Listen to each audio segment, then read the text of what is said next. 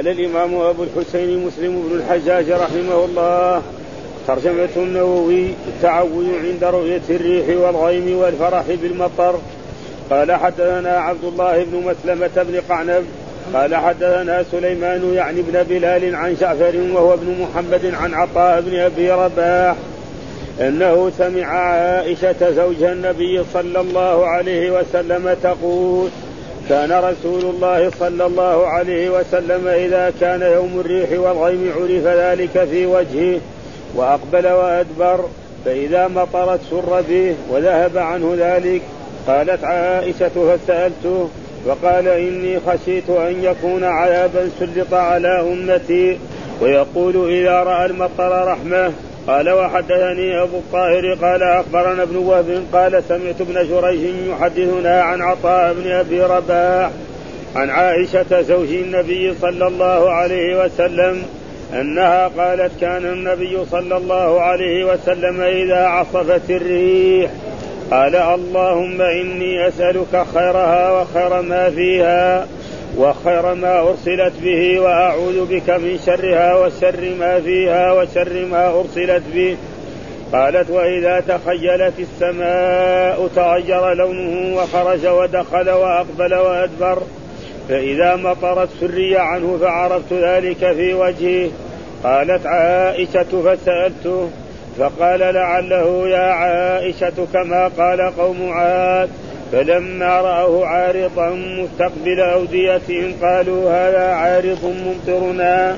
قال وحدثني هارون بن معروف قال حدثنا ابن وهب عن عمرو بن الحارث حاء وحدثني أبو الطاهر قال أخبرنا عبد الله بن وهب قال أخبرنا عمرو بن الحارث أن أبا النضر حدثه عن سليمان بن يسار عن عائشة زوج النبي صلى الله عليه وسلم أنها قالت ما رأيت رسول الله صلى الله عليه وسلم مستجمعا ضاحكا مستجمعا ضاحكا حتى أرى منه لهواته إنما كان يتبسم. قالت وكان إذا رأى غيما أو ريحا عرف ذلك في وجهه. فقالت يا رسول الله أرى الناس إذا رأوا الغيم فرحوا رجاء أن يكون فيه المطر وأراك إذا رأيته عرفت في وجهك الكراهية. قالت فقال يا عائشة ما يؤمنني أن يكون فيه عذاب قد عذب قوم بالريح وقد رأى قوم العذاب فقالوا هذا عارض ممطرنا. قال وحدثنا أبو بكر بن أبي شيبة بن أبي شيبة قال حدثنا غندار عن شعبة حاء وحدثنا محمد بن المثنى وابن بشار قال حدثنا محمد بن جعفر قال حدثنا شعبة عن الحكم عن مجاهد عن ابن عباس عن النبي صلى الله عليه وسلم أنه قال نصرت بالصبا وأهلكت عاد بالدبور. قال وحدثنا أبو بكر بن أبي شيبة وأبو قريب قال حدثنا أبو معاوية حاء وحدثنا عبد الله بن عمر بن عمر بن محمد بن أبان الجعفي قال حدثنا عبدة يعني بن سليمان كلاهما عن الأعمش عن مسعود عن مسعود بن مالك عن سعيد بن جبير عن ابن عباس عن النبي صلى الله عليه وسلم بمهله. أعوذ بالله من الشيطان الرجيم بسم الله الرحمن الرحيم الحمد لله رب العالمين والصلاة والسلام على سيدنا ونبينا محمد وعلى آله وصحبه وسلم أجمعين. قال الإمام الحافظ أبو الحسين مسلم بن الحجاج القشيري النسابوري رحمه الله تعالى والترجمة الذي ترجمها في الأول هو كتاب صلاة الكسوف باب صلاة الكسوف. ومن جملة ذلك أن رسول الله صلى الله عليه وسلم هذا التعوذ عند رؤية الريح لأن الريح قد جاءت في القرآن للعذاب. ارجع شوي ورا عشان الريح جاءت في القرآن للعذاب. أما عاد فأهلكوا بريح صرصر عاتية سخرها عليهم سبع ليال وثمانية أيام حسوما. فالرسول كان يخشى إذا جاءت الريح أن يكون فيها عذاب.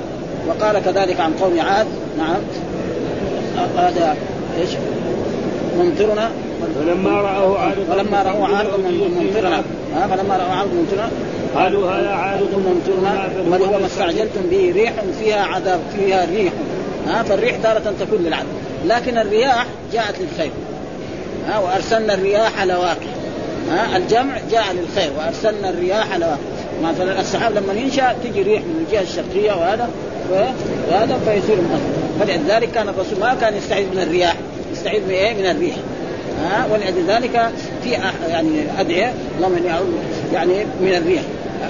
فلذلك التعوذ من عند رؤية الريح والغيب، لأن دائما الريح هذه قد تجمع لهم فيكون فيها عذاب. ولذلك والفرح بالمطر، أما إذا نزل المطر كان الرسول يفرح ويظهر عليه السرور، وأما إذا كان هناك غيم وكان هناك ريح فكان يخشى رسول الله صلى الله عليه وسلم أن يكون في هذه الريح عذاب كما عذب قوم عاد، فإن قوم عاد عذبوا بالريح. أما عاد فهلك بريح صرصر عاتية سخرها عليهم سبع ليال وثمانية أيام وسبعة فكروا القوم فيها صرعى كأنهم أعجاز نخل، فهل ترى لهم من باقية؟ الجواب ها. ولذلك وكذلك يجب على المسلمين أن يقتدوا بهدي رسول الله صلى الله عليه وسلم، فإذا رأوا الريح نعم يستعيذ منها، وإذا رأوا الرياح هذا فهذا، وإذا جاء المطر يفرح بالمطر هذا. وإيش الفرق بين الرياح والرياح؟ بس يعني ما في كل واحد، إنما الرياح جاء في القرآن للثناء. ها ها قال الله تعالى وأرسلنا الرياح لواقح وأنزلنا من السماء ماء فأسقيناكموه وما أنتم له بخازن في سورة الحجرات. وهنا الريح جاءت للعذاب، فلازم الإنسان ينتبه لهذا، وإلا هو الرياح جمع ريح.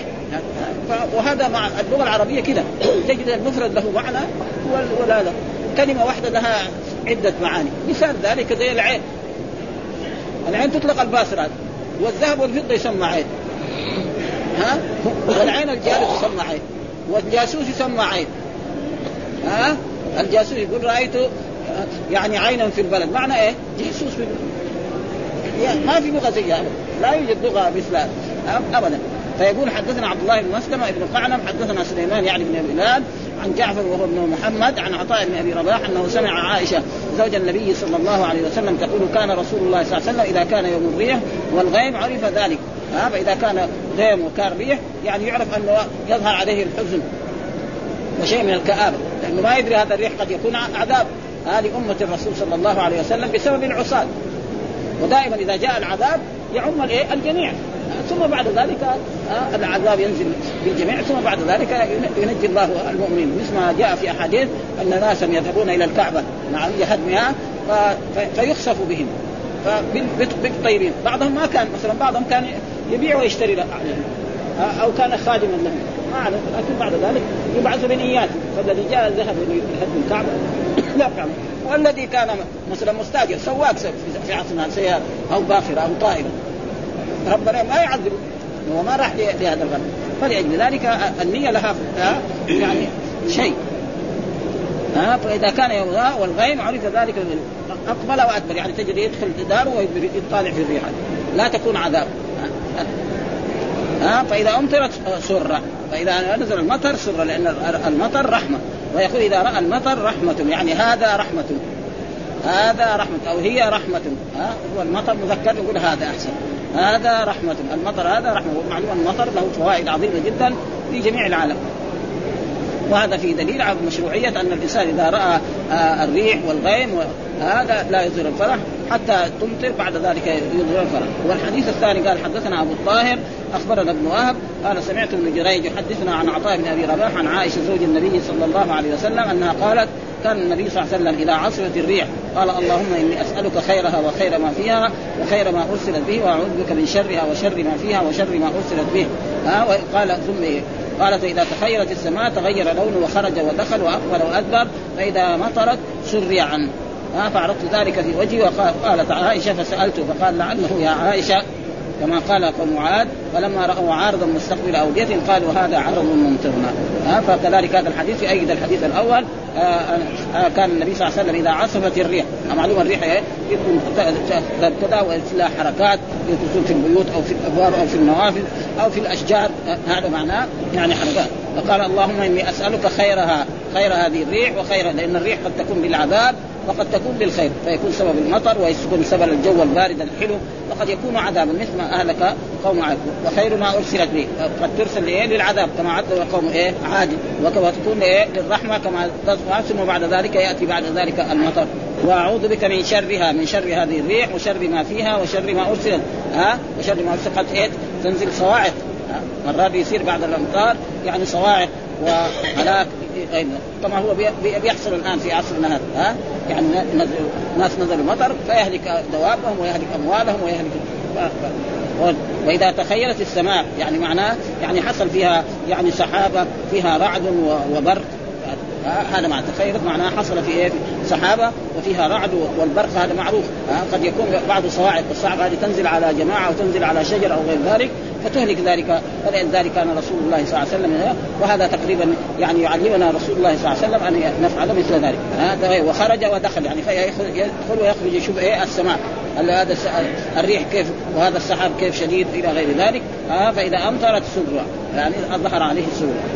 فعرفت ذلك في وجهي لأن عائشة ملازمة دائما ومعلومة الإنسان لما يكون ملازم الإنسان يعرف الأشياء الذي تسره والذي تسره. وهذا شيء مشاهد مثلا رجل في إذا دخل على أهلي وهو محسور أهله يعرف خصوصا الزوجة ها على طول لأن هي أكثر الناس يعني وكذلك الأم وكذلك الأب يعني يعرف هذا. فهي معاشرتها لرسول الله صلى الله عليه وسلم آه بصورة فسألته فقال لعله يا عائشة كما قال قوم عاد فلما رأوا عارضا مستقبل لما رأوه آه لما رأوا السحاب عارضا مستقبل أوديتهم لما أوديتهم إيه فيها آه الزروع قالوا هذا عارض ممطر والله رد بل هم استعجلتم به ريح فيها عذاب أليم تدمر كل شيء بأمر ربها فأصبحوا لا يرى إلا مساكن كذلك نجزي القوم المجرمين.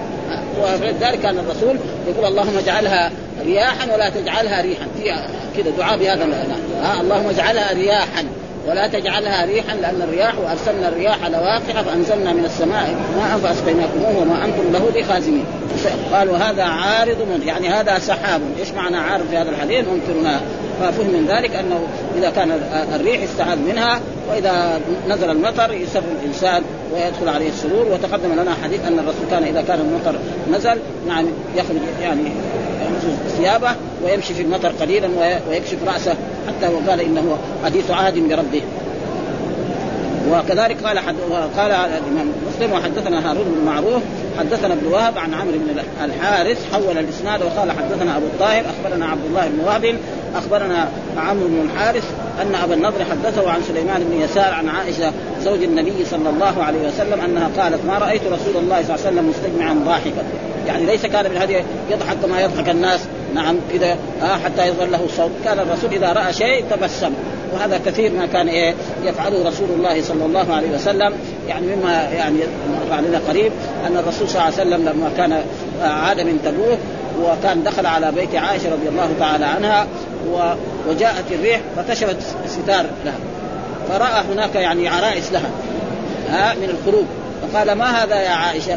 قال هذا بناتي كما يفعل الأطفال الصغار والبنات آه قال طيب وما هذا الذي وصقال فرس الفرس مسايته جناحية وما الفرس ما له جناح معروف يعني كل الناس يعني قال ما هذا؟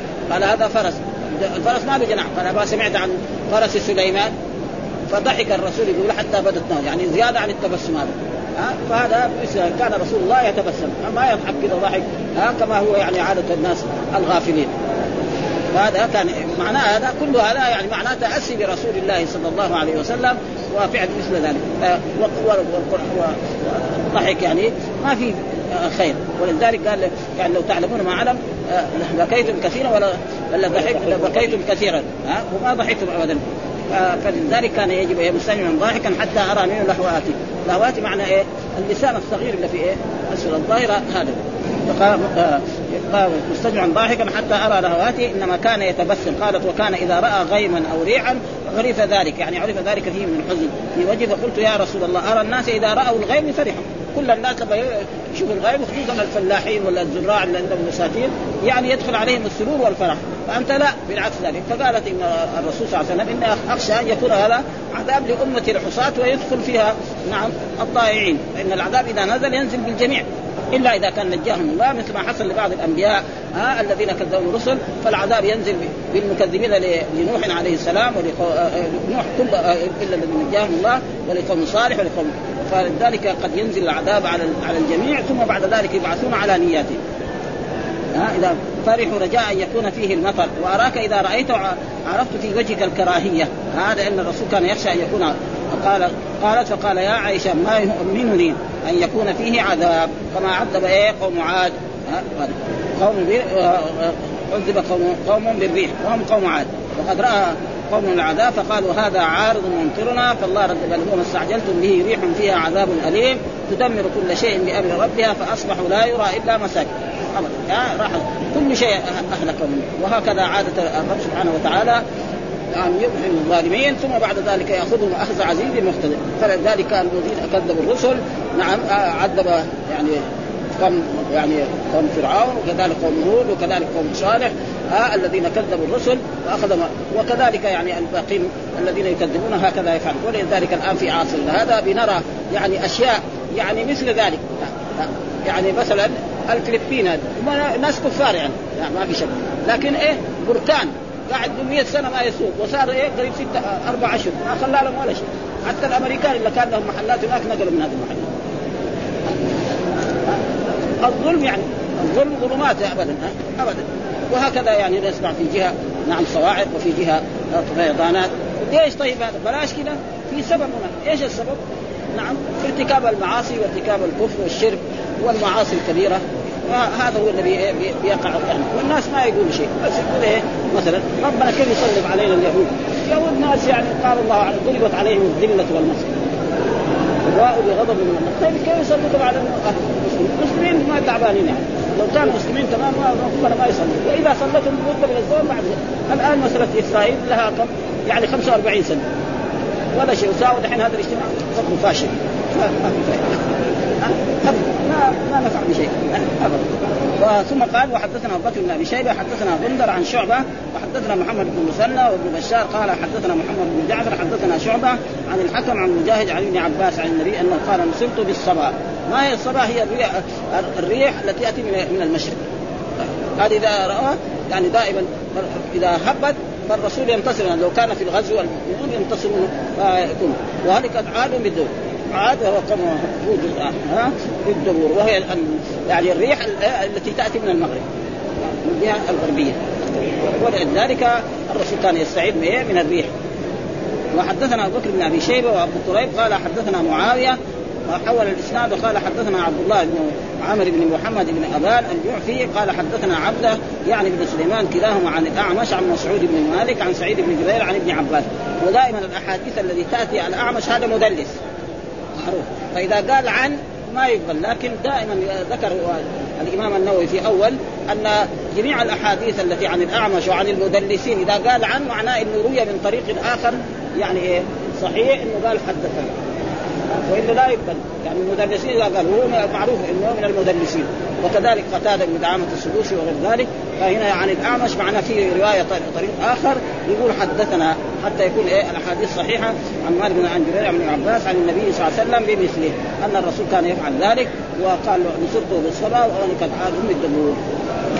ويمكن نقرأ شيء من إيه من كتاب الكسوف وكتاب زي ما قلنا غير ما مرة أن كتاب معني هو مصدر، ولكن المراد به اسم المصدر آه ليس المراد به اسم المصدر، لأنه كتب يكتب كتابا ليس هذا المراد، إنما المراد به هذا مكتوب تجمع فيه الأحاديث الواردة عن رسول الله صلى الله عليه وسلم في حكم الكسوف.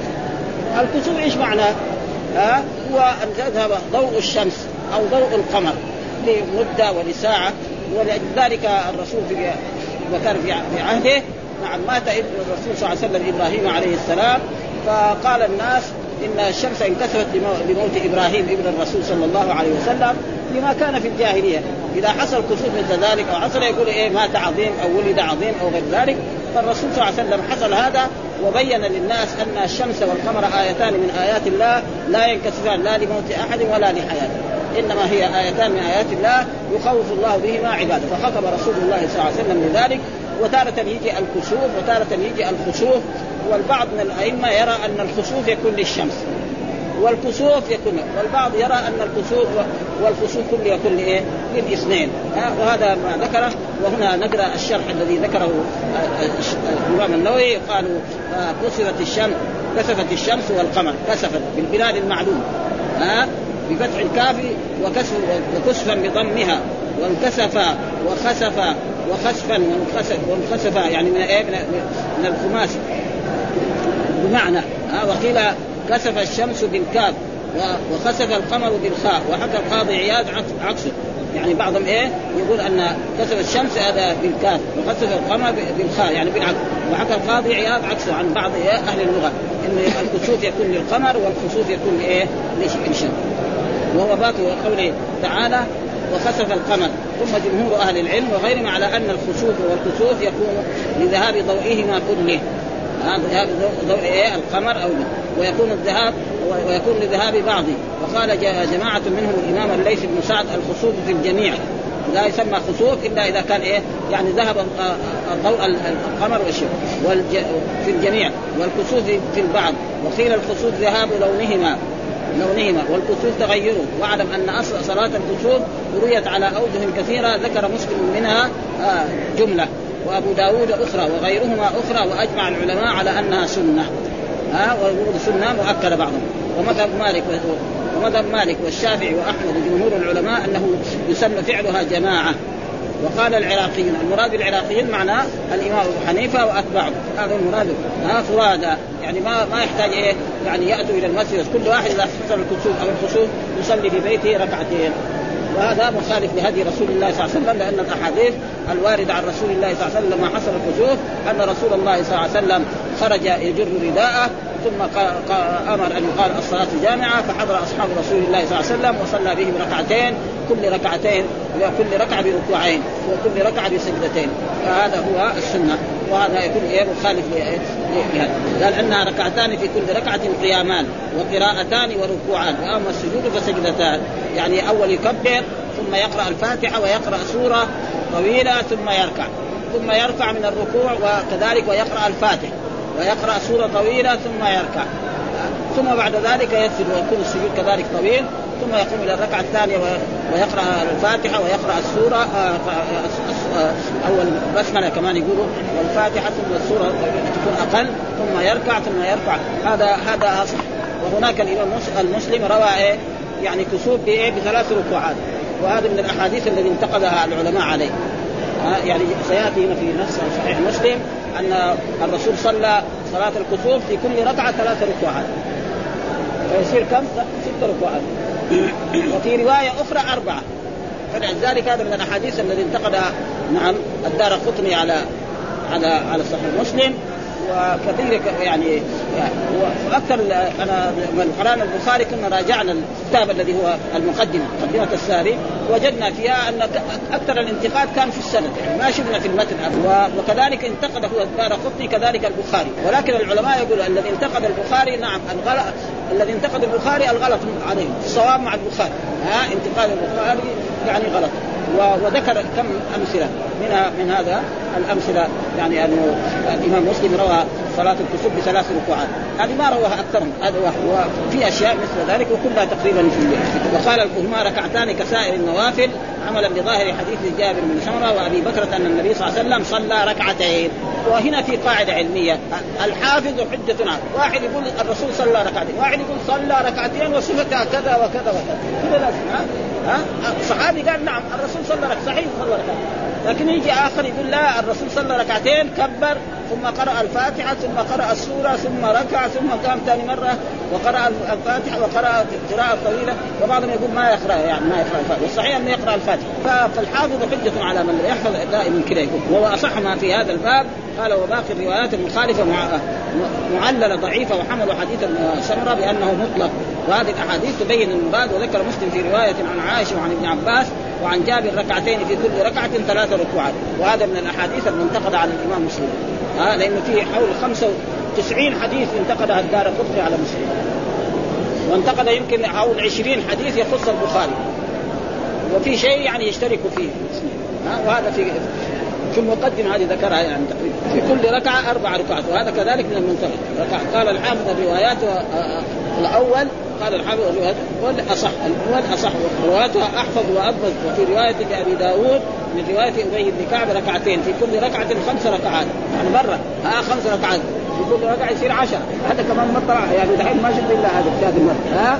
قال لكل نوع بعض الصحابة، وقال جماعة من أصحابه من الفقهاء المحدثين وجماعة من غير هذا آه اختلاف في الروايات بحسب اختلاف حال الكسوف، وفي بعض الأوقات تأخر انجلاء الكسوف فزاد عدد الركوع، هذا برضو هذا في بعضها أسرعت من جلاه فاختفت، لأن الإنسان لما يصلي ما يدري انجلى ولا ما انجلى، خصوصا إذا كان في سكت. ها هذا تقريبا التعليل يعني ما هو صحيح تعليل، لأن الإمام لما بيصلي ما يدري حصل زال الكسوف أو ما زال الكسوف، حتى إذا كان ما زال يزيد. آه. إنما هي ركوعين في كل ركعة، هذا هو الصواب. والتصبر في بعضها توسط بين الإسراع والتأخر توسط في عدد، واعترض الأولون على هذا لأن تأخر الانجلاء لا يعلم في أول الحال ولا في الركعة الأولى، وقد اتفقت الروايات على أن عدد الركوع في الركعتين سواء، وهذا يدل على أنه مقصود في نفسه منهي من أول الحال. وقال جماعة من العلماء منهم إسحاق بن راهويه وابن جرير وابن المنذر جرت صلاة الكسوف في أوقاته واختلاف في أوقات واختلاف واختلاف صلاتها محمول على بيان جواز جميع ذلك. ها زي ايه صلاة الخوف؟ صلاة الخوف معروف أنها يعني من سبعة أوجه، وبعضهم ذكر من ثلاثة عشر وجه، فتجوز صلاته على كل واحد من الأنواع الثابتة وهذا أقوى، والله أعلم. واتفق العلماء على أنه يقرأ أنه يقرأ الفاتحة في القيام الأول من كل ركعة، واختلفوا في القيام الثاني فمذهبنا ومذهب مالك وجمهور أصحابه أنه لا تصح الصلاة إلا بقراءتها. وقال محمد بن مسلمة بن المالكية لا يقرأ الفاتحة في القيام الثاني، واتفقوا على أن القيام الثاني والركوع الثاني من الركعة الأولى أقصر من القيام الأول والركوع، وكذا القيام الثاني والركوع الثاني من الركعة الثانية أقصر من الأول من الأول منهما من الثاني، واختلفوا في القيام الأول والركوع الأول من الثاني هل هما أقصر من القيام الثاني والركوع الثاني من الركعة الأولى، ويكون هذا معنى قوله في الحديث وهو دون القيام الأول ودون الركوع الأول أن يكونان سواء، ويكون قوله دون القيام والركوع الأول أي أول قيام وأول ركوع، واتفقوا على استحباب إطالة القراءة والركوع فيهما كما جاءت الأحاديث أن قرأ بسورة البقرة، والبقرة معمول قراءة السورة طويلة جدا أطول سور القرآن، ولو اقتصر على الفاتحة في كل قيام وأدى طمأنينة في كل ركوع صحت صلاة وفاتته الفضيلة. واختلفوا في استحباب إطالة السجود، فقال جمهور أصحابنا لا يطوله بل يقتصر على قدره، يعني على قدر إيه الصلاة لسائر الصلوات. وقال المحققون منهم يستحب إطالة الركوع والسجود، ها فيسبح مثلا عشرة تسبيحات أو خمس عشرة تسبيحة في الركوع والسجود حتى، وهذا هو المنصوص للشافعي في البويطي وهو الصحيح من الأحاديث الصحيحة الصارحة آه الصريحة بذلك. ويقول في كل ركوع في كل رفع من الركوع سمع الله لمن حمده، آه ربنا لك الحمد من السماوات إلى إلى آخره. والأصح استحباب التعوذ في ابتداء الفاتحة، ها انتبهوا يقول أعوذ بالله من الشيطان الرجيم، مع أنه الإمام الشافعي يرى إيه؟ أن البسملة يعني آية من سورة الفاتحة، وأي شخص يصلي ولا يقرأ بسم الله الرحمن الرحيم صلاته باطلة، ولكن أصح الأقوال أنها سنة، ها لأنه في أحاديث أن الرسول كان لا يعني لا يجهر بها وكانوا يسرون بها، وبعضهم يرى أنه لا تقال المالكية، وأصح الأقوال أنه يقرأها، فإذا قرأها سرا جائز، إذا قرأها جهرا جائز، لا يتعصب لمذهب، هذا الإنصاف. ها إذا قرأها سرا صواب، قرأها جهرا صواب، لأنه ثبتت أحاديث بهذا. ها عبد يعني ثبت أن أبا هريرة مرة صلى بالناس وقرأ بسم الله الرحمن الرحيم وقرأ الفاتحة، ولما انتهى من الصلاة قال إني أشبهكم صلاة برسول الله. يجي في بعض البلاد ما يعني يجهر بها يقولوا هذا قلبان منهم، كذلك في بعض البلاد مثلا ما يقرأ يعيد الصلاة، يروح في بلاد مذهب الشافعي وإمام يصلي بهم ويقول الحمد لله ولا يقرأ الفاتحة جهرا كما بيان قلت لأنه سيدا ما يدري يعيد الصلاة من جديد. فيجب إذن هذه المسائل لا تجعل إيه يعني شوشرة بين المسلمين، وأن الإنسان يقرأها أو إذا كان يقدر يناقش يناقشهم مناقشة علمية.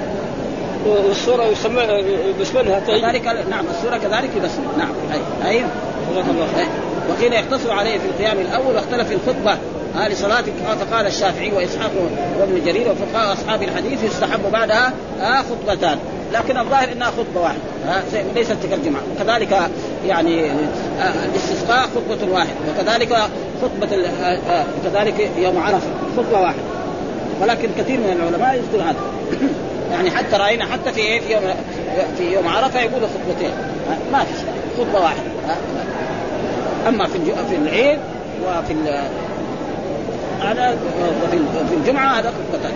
وقال مالك لا يستحب ذلك، ودليل الشافعي الأحاديث الصحيحة في الصحيحين وغيرهما أن النبي صلى الله عليه وسلم خطب بعد صلاة الكسوف وقال إن الشمس والقمر آيتان لا لموت أحد ولا لحياته، فإذا رأيتم ذلك فارجعوا إلى الصلاة. ويمكن بعد ذلك نقرأ الأحاديث ونوقف على الأحاديث نقرأ بعد ذلك. والحمد لله رب العالمين، وصلى الله وسلم على نبينا محمد وعلى آله وصحبه وسلم.